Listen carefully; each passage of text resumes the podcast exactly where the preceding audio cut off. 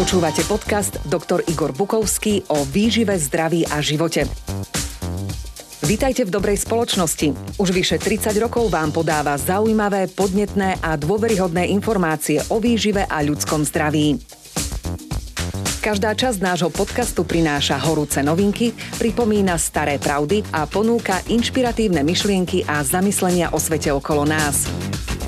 Vypočujte si jeho ďalší podcast, ktorý vás naštartuje a podporí v pozitívnych životných zmenách.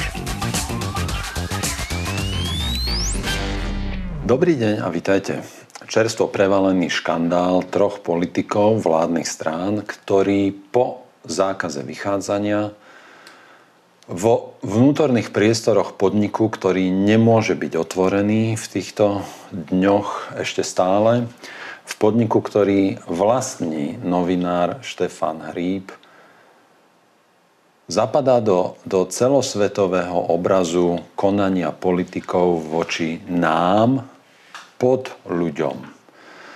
Politici, ktorí riešia celosvetovú situáciu s novým vírusom, tlačilo sa na slovo ich pseudorealitné slovo pandémia – a, ale odolal som tomu tlaku. Politici, ktorí riešia túto novú infekciu a novú chorobu, ktorú nejako nepopieram a, a, a vyše roka prinášam informácie, ako sa chrániť, ako znížiť riziko infekcie, ako znížiť riziko ťažkého priebehu, ako zlepšiť svoje šance na prežitie, väčšinu tých informácií tu stále nikto neberie prosto do úvahy, čo je rovnako nepochopiteľné ako keby sme pri diskusii o tom, ako chceme znížiť počet dopravných nehôd a počet úmrtí pri dopravných nehodách, riešili tak, že budeme neustále hovoriť iba o brzdových obloženiach, airbagoch, vzdialenostiach medzi autami a nikto nikdy nepoužije slovo alkohol a nikto nikdy nebude riešiť vplyv alkoholu na počet dopravných nehôd, na ich závažnosť, na počet obetí a tak ďalej. 80% ľudí, ktorí skončia v nemocnici s COVID-19, viac ako 90% ľudí, ktorí na COVID umiera, majú alebo nadvahu, alebo obezitu a za 14 mesiacov sme našej krajine nepočuli o tom, že obezita je najzávažnejší, najčastejší a najsilnejší rizikový faktor súčasnej infekcie, teda infekcie, na ktorú je sústredená pozornosť takmer celého sveta. Neboli sme, neboli sme poučení o tom, čo robiť, aké je to závažné riziko a naopak na Slovensku sa už 14 mesiacov musíme neustále pozerať na oficiálnych tlačových konferenciách na ľudí, ktorí, ktorých telesné rozmery sú v absolútnom protiklade tohto vzťahu a tejto súvislosti.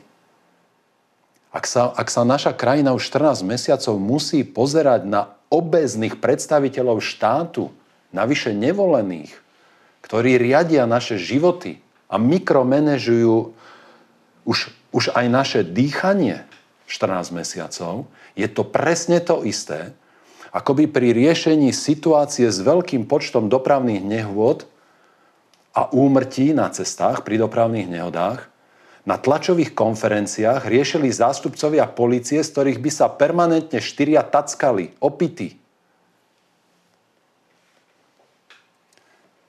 Škandál troch politikov, ktorí sa tu úplne nehanebne v podniku pokryteckého novinára, o ktorom som si dlho myslel, že ho možno považovať za slušného človeka, ktorý nám v nedávnom rozhovore odkazuje, že Slovensko je detskou krajinou,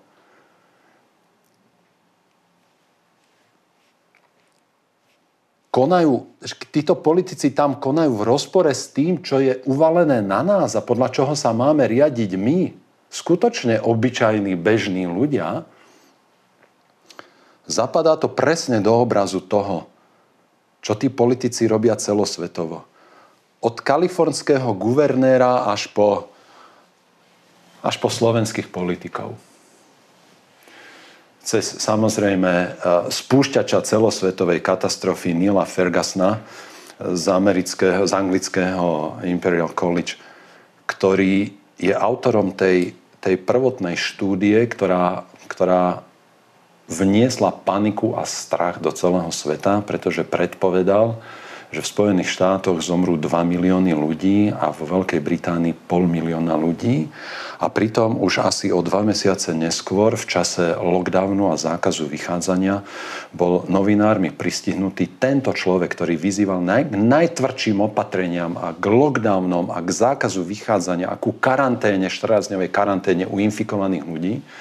Tento človek sa nakazil, bol teda pozitívny a v čase jeho karantény ho chodila navštevovať žena, ktorá bola vydatá za iného muža, ktorá mala ostať, on mal ostať sám v karanténe, napriek tomu dostával návštevy a keď sa to prevalilo, tak oni bez zábran, bez chrbtovej kosti a bez akejkoľvek, bez akejkoľvek morálky prosto tuto zase odkázali verejnosť aj média, že oni žijú v dvoch zdieľaných domácnostiach a preto je to všetko v poriadku. A takto sa správajú politici na celom svete k nám ľuďom.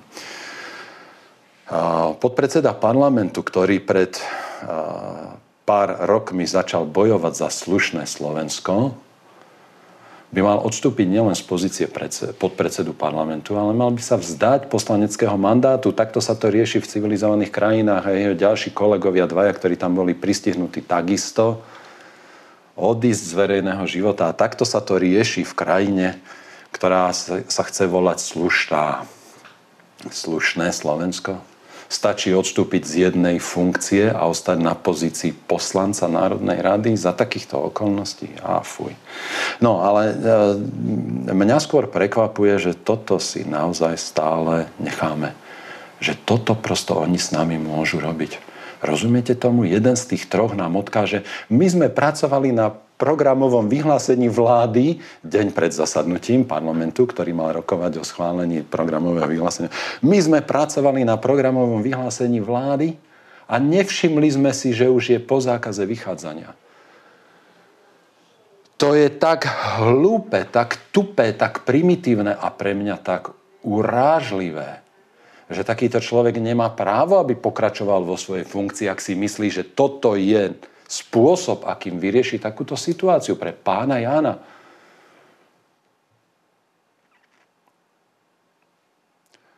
Špeciálny prokurátor, ktorý bol v holičstve so svojimi dvomi synmi bez masky a potom povie, bola to chyba, ospravedlňujem sa. Politici, ktorí idú prosto na miesto, ktoré nemá byť ani otvorené a oni si nevšimnú, že už je po zákaze vychádzania. A ten majiteľ toho zariadenia, ten pán Hríb, ten si to tiež nevšimol, že nemá mať otvorenú prevádzku a že už je po zákaze vychádzania. Páni politici, ktorí vedete našu krajinu teraz a tvoríte vládnu koalíciu a moralizujete tu. A novinári, ktorí tu moralizujete pokrytecky a tvrdíte, že táto vládna koalícia je očistou našej krajiny, hambite sa, pretože vy pokračujete presne v šlapajách Vladimíra Mečiara, Roberta Fica a všetkých tých, ktorí sa vám hnusili a ktorých sme sa chceli zbaviť? Pretože to sú presne tie isté výhovorky typu idem po toho starého uja. Ako sa z tohto naozaj môžeme dostať? Ako, ako, ako, ako, akým spôsobom my sa môžeme vymaniť? Aké máme vôbec, akú máme vôbec šancu naozaj žiť ako nejaká slušná krajina? Tu ľudia, ktorí túžia potom, aby platili zákony a právo pre všetkých rovnako.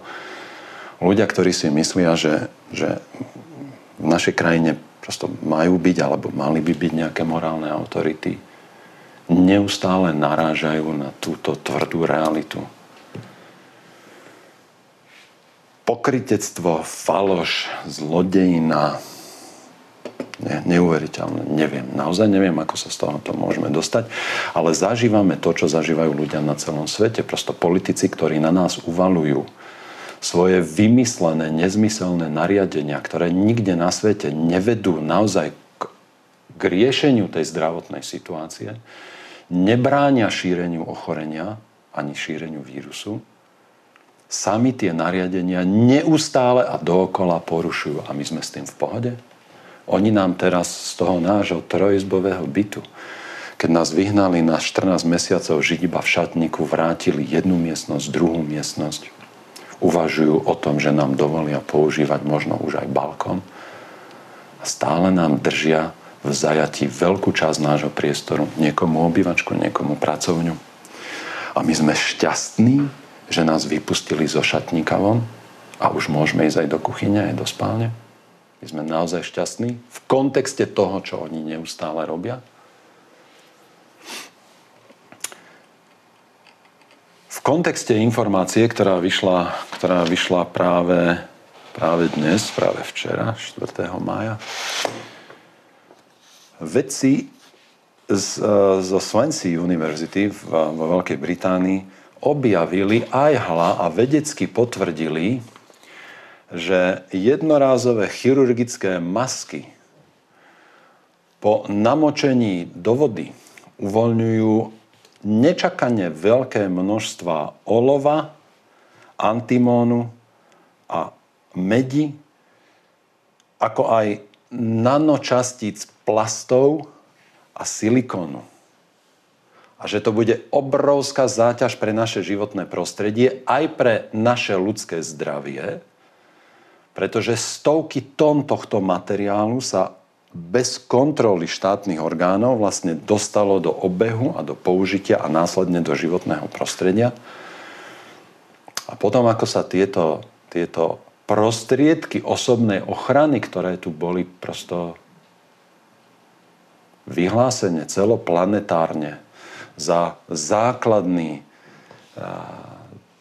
nástroj na prežitie, tak sa, tak sa v tom životnom prostredí budú stávať zdrojom obrovského znečistenia, ktoré následne zvyšuje riziko rakoviny, riziko genetických porúch a množstva ďalších zdravotných problémov. A to je len aspekt ekologický a zdravotný týkajúci sa našej budúcnosti. Ale my toto všetko, čo oni tam objavili, o čom my tu už rok hovoríme a zdôrazňujeme aj v posledných mesiacoch v súvislosti s respirátormi, oni to potvrdili a teraz... A teraz čo? Teraz čo naše COVID byro? Čo vy na toto teraz poviete? Nadlimitné množstva olova, antimónu a medi a obrovské množstva nanočastíc silikónových a plastových látok a materiálov. A toto my máme už mesiace nasadené na tvárach a dýchame a dýchame a dusíme sa. Chcel som sa tiež vyjadriť k tomu, že čo sa deje v Indii, pretože sme už niekoľko týždňov zase mediálne masírovaní desivými číslami z Indie neposkytnú nám serióznu analýzu o tom, čo sa v tej Indii deje a prečo a čo, sú, čo tie čísla znamenajú v realite. Nie, my počúvame neustále o tom, ako India dosiahla celosvetový rekord v počte úmrtí na jednu krajinu a deň po dni sa to číslo zvyšuje z nejakých 3300 už na včerajších 3786 úmrtí za deň. Pri všetkej úcte ku každému ľudskému životu. Mňa teda zaujíma otázka, že čo sa to v tej Indii deje. Nerobím si nárok na, na dôkladnú analýzu alebo na, na mm, schopnosť všetky dnes dostupné informácie spracovať, po A preto, že na to ja nemám kapacitu a po B preto, tie dáta prosto nie sú dostupné. Veľmi ma prekvapilo, že v dvoch serióznych vedeckých časopisoch sa v dvoch prácach v súvislosti s tým, čo sa deje v Indii, uvádzajú dve úplne protichodné vysvetlenia. V jednom článku sa dočítate, že v prvej vlne priebehu infekcie v Indii v Lani prekonali infekciu najmä ľudia v mestách a že teraz tá, tá vlna tých infekcií a tých úmrtí súvisí so šírením infekcie aj do rurálnych oblastí. V druhom článku som sa dočítal presný opak tohto tvrdenia. Že totiž na začiatku boli postihnuté najmä rurálne oblasti a teraz ten vírus udrel do, do mestských konglomerácií, kde je vysoká hustota obyvateľstva a kde prosto sa ten vírus ľahšie šíri. Už z toho je zrejme, že nemáme dostupné dáta, nemáme dáta spolahlivé a že ľudia, ktorí to majú e, analyzovať a robiť závery, sú schopní robiť závery v absolútnom protiklade jeden voči druhému. A, áno, v Indii sa začala šíriť nejaká indick, nejaký indický variant, ktorý sa označuje ako B1617 ale ani taká svetová kapacita epidemiológie, ako je profesor Ravi Gupta z Cambridgeskej univerzity, nepredpokladá, že tým hlavným dôvodom, prečo sa v tej Indii teraz niečo spustilo, je, tam, je tento nový indický variant, ktorým teraz média a politici zase, ktorí po nociach chodia piť, lebo pracujú na programovom vyhlásení vlády, a nás tým strašia, ale, ale svetová epidemiologická kapacita nepredpokladá, že je za tým tento vírus, pretože on tvrdí, áno, v určitých oblastiach Indie sa šíri britská, britský variant a v iných oblastiach Indie sa šíri indický variant a nie je evidentné, že by ten indický variant bol smrtnejší alebo že by to bolo niečo, čo... Navyše India robí tú sekvenciu vírusov veľmi, veľmi zriedkavo. V porovnaní s Veľkou Britániou robia len 25%, teda v porovnaní so Spojenými štátmi robia len 25% sekvencia, v porovnaní s Veľkou Britániou len asi 12%. Čiže oni, oni zistujú, že aký genetický typ toho vírusu v tej Indii majú vo veľmi malom počte prípadov, len, len 1% tých vyšetrovaných alebo tých zachytených prípadov vyšetria a zistia, že aký typ toho vírusu to je. Čiže dáta nie sú k dispozícii poriadne. Napriek tomu nás média strašia novou indickou variantou. Problém je, že dve mutácie tohto nového variantu sa týkajú zase toho spajkového proteínu, zase toho hrotu. A my sme už hovorili, že ak dojde, že ak dôjde k, k, ku genetickým zmenám zloženia bielkoviny, ktoré tvoria hrot teda ten kontaktný bod vírusu s napada, napádajúcou, napádanou bunkou, takže to môže zhoršovať alebo teda oslabovať účinnosť našich protilátok, či už získaných prirodzene kontaktom s vírusom, alebo protilátok získaných očkovaním. My už vieme tiež, že po prekonaní ochorenia však vytvárame imunitu, ktorá je oveľa širokospektrálnejšia, pretože náš imunitný systém si bude pamätať nielen to, ako vyzerajú tieto body a tieto, tieto molekuly, ale bude si pamätať, ako vyzerá, vyzerajú desiatky iných bodov vírusu a, a nový variant vírusu rozpoznáva nielen na základe potom toho hrotového biel, tej, to, tej hrotovej bielkoviny, ale na základe iných bodov, ktoré si uchováva do archívu. Dokonca na základe informácie o bielkovine, ktorá sa nachádza vo vnútri toho vírusu. A to je dôvod, prečo oni zatiaľ ešte stále nevedia, či tie vakcíny vôbec na túto indickú variantu budú fungovať alebo nie, pretože tam došlo k mutáciám toho spajkového proteínu a keďže doterajšie vakcíny sú zamerané hlavne na tvorbu protilátok proti tomuto hrotovému proteínu a tam došlo k tej mutácii, tak zase tam je nejaký veľký otáznik. Um, Ďalšia informácia, ktorá sa šíri z Indie, informácia, ktorá sa šíri z Indie, je riziko veľkých reinfekcií, opakovaných infekcií. Oni analýzou dát odkazujú celému svetu, že v Indii momentálne je riziko opakovanej infekcie až na úrovni 4,5% Zanalizovali niekoľko desiatok v 1,4 miliardovej Indii, zanalizovali 58, myslím, zdravotníckých pracovníkov a zistili, že, že 4,5% z nich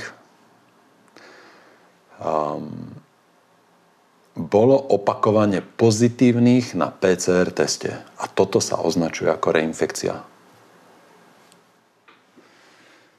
Um, podľa definície, ktorú si oni určili, tak dva pozitívne výsledky PCR testu v rozpetí minimálne 102 dní ak boli medzi tým preložené negatívnym výsledkom PCR testu, sú vyhodnotené ako reinfekcia bez ohľadu na klinické príznaky u toho človeka.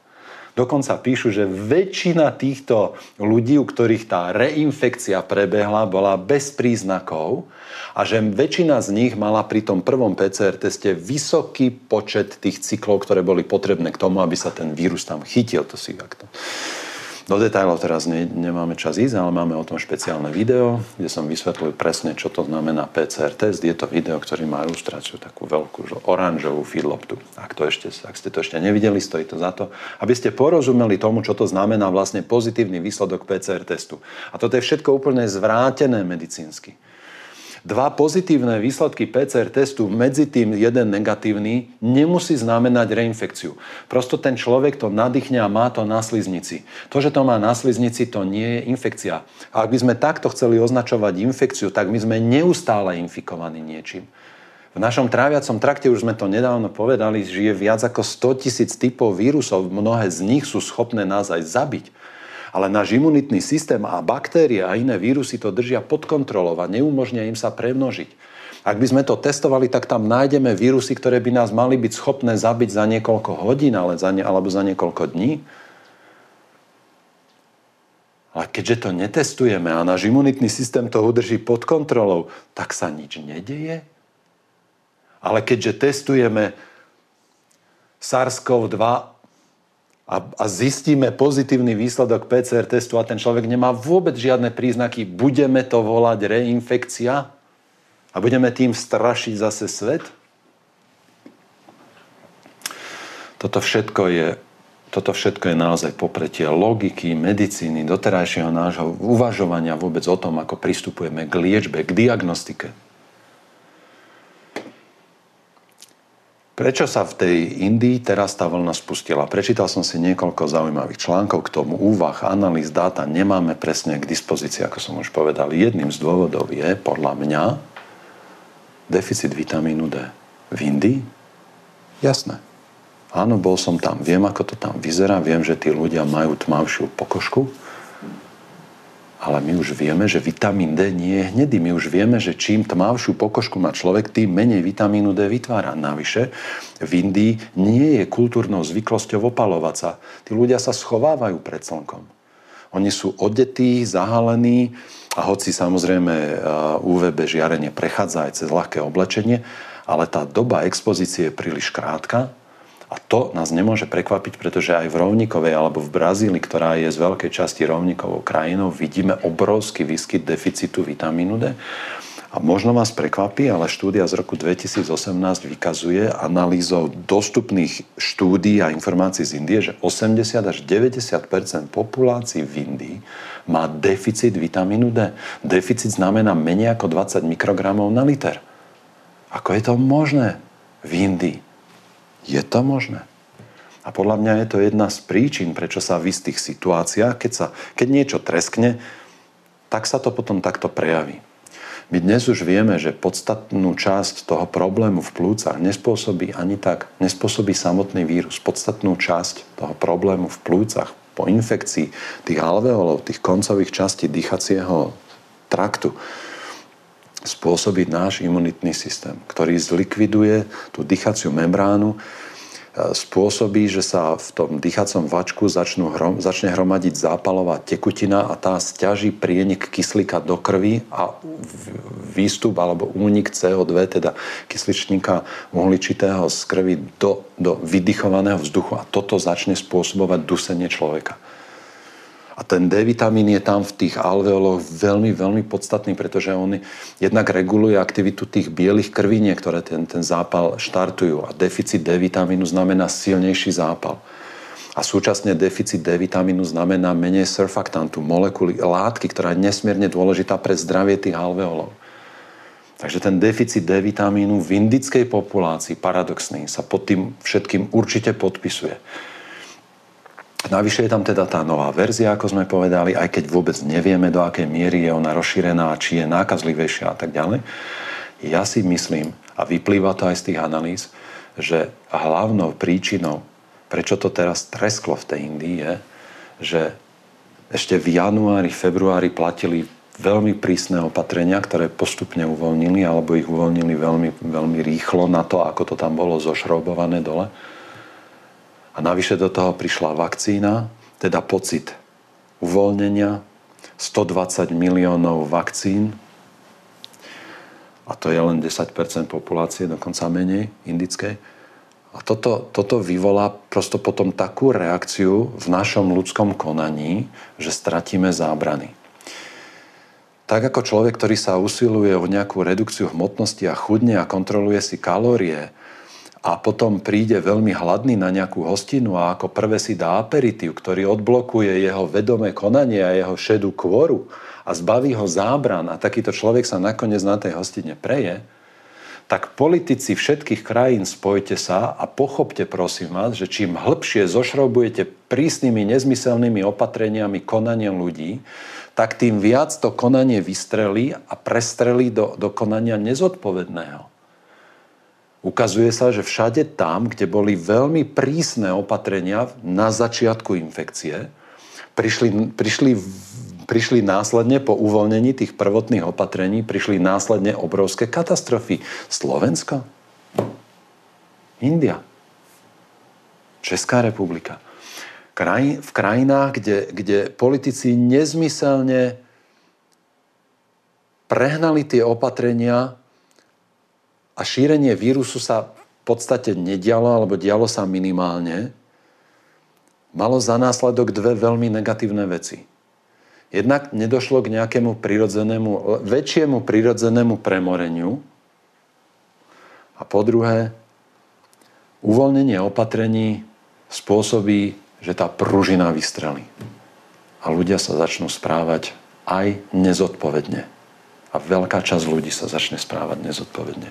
A toto si myslím, že je príčinou toho, čo sa deje v Indii. Ale pozrime sa na realitu, pretože to, čo sa deje v Indii, v skutočnosti nie je nič strašidelné, čím by mal byť strašený celý svet a čo by malo slúžiť ako nástroj zase politikom a COVID byrám na celom svete, aby nás strašili a držali v strachu, panike a, a v nezmyselných opatreniach. Pozrime sa na tie dáta. Ale znovu zopakujem, že všetky dáta a čísla na celom svete sú chaotické, teda podľa mňa je nepoužiteľné. Ale hrajme s proponentami dát a hrajme s týmito patokratmi ich hru a prepočítajme si udalosti v Indii na, na, na pomery, ktorým budeme rozumieť, čiže porovnajme Indiu versus Slovensko. Počet úmrtí na milión obyvateľov v Indii v deň, keď nahrávame toto video, je 163, na Slovensku 2176. Čiže Slovensko má počet úmrtí na milión obyvateľov 13,3 krát väčší ako India. Počet prípadov na milión obyvateľov. India 14 852, Slovensko 70 364. Na toto povedia kritici, o, ale v Indii sa málo testuje. India málo testuje, nezodpovedná. Dobre, neberme do úvahy skutočnosť, že Slovensko má momentálne takmer 5-násobne viac pozitívnych prípadov pozitívnych výsledkov PCR testu na milión obyvateľov ako India, ale berme do úvahy ten počet tých úmrtí. Tam v, tom, v tomto ukazovateli je tá India ešte mnohonásobne na tom lepšie ako Slovenská republika. Denný počet úmrtí, ktorými sme teraz strašení, v Indii zomiera 3200, 3350, 3480. India pokorila nový denný rekord v počte úmrtí, už má 3786 úmrtí. V deň, keď na Slovensku umrelo 120 ľudí s covidom na covid, by v Indii muselo zomrieť, aby to bolo porovnateľné pri 254 násobku indickej populácie voči slovenskej populácii, by muselo zomrieť 30 480 ľudí. Takže číslo 3786 úmrtí v Indii za včerajší deň nie je dôvodom na strašenie, pretože to je len 11% hodnoty počet úmrtí 120 ľudí za deň v Slovenskej republike. Inými slovami, indická kríza momentálne predstavuje asi desatinu slovenskej krízy. Toto nemôže byť dôvod, aby sme boli ďalej v panike. Toto nemôže byť dôvod, aby sme boli ďalej v panike. Nedajme sa strašiť. Starajme sa zodpovedne o svoje zdravie. Ak potrebujete schudnúť, schudnite, použite k tomu naše videá alebo použite k tomu knihy a portál pána Mira Veselého. Ak máte zvýšený krvný tlak, čo je ďalší rizikový faktor, použite naše videá, ako za mesiac znížiť krvný tlak. Ak máte zvýšený krvný cukor, upravte už za mesiac hodnoty svojho krvného cukru. Pracujte na svojom zdraví Pozrite sa na to, akí sú tí politici nezodpovední, pokryteckí, akí sú falošní, ako nepracujú s dôležitými informáciami, ako, ako im v skutočnosti nezáleží na tom, aby sme odstraňovali naozaj rizikové faktory, aby sme chránili naozaj rizikových ľudí. My sme nedokázali, po 14 mesiacoch si musíme znovu zopakovať, že sme nedokázali ochrániť tých, ktorí sme mali chrániť, ale zlikvidovali sme životy tým, ktorí, ktorí mohli žiť a prežiť bez, takmer bez akéhokoľvek rizika. Ak by tento vírus v akejkoľvek svojej verzii, variante mutácií napadol slovenské mesto, kde by žilo 10 tisíc zdravých, štíhlych, primerane štíhlych ľudí, nenakazil by sa ani neumrel by žiadny z nich. Problém nie je vírus. Problém je ľudský organizmus a jeho zdravotný stav, do ktorého ten vírus prichádza. Nikto tu nepracuje na tom z, tých, z toho covid bira, aby naše zdravie za 14 mesiacov, to je veľmi dlhá doba na to, aby sme upravili hmotnosť, upravili krvný tlak, upravili krvný cukor. Nikto tu za 14 mesiacov nepracoval na tom, aby sme si zlepšili celkové zdravie. Všetci tu pracujú len na tom, aby sme zlepšili brzdové obloženia, pridali viac airbagov do aut, zväčšili vzdialenosti medzi autami, znížili rýchlostné limity a nikto nehovorí o alkohole ako príčine dopravných nehôd.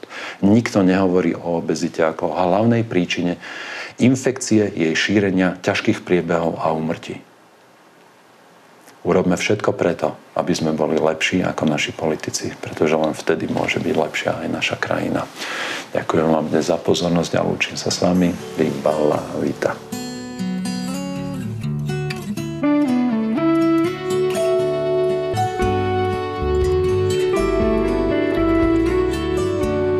Ďakujeme, že počúvate podcasty Dr. Igor Bukovský o výžive, zdraví a svete okolo nás. Tento podcast vyrábame vďaka tomu, že ste si kúpili knihy doktora Bukovského.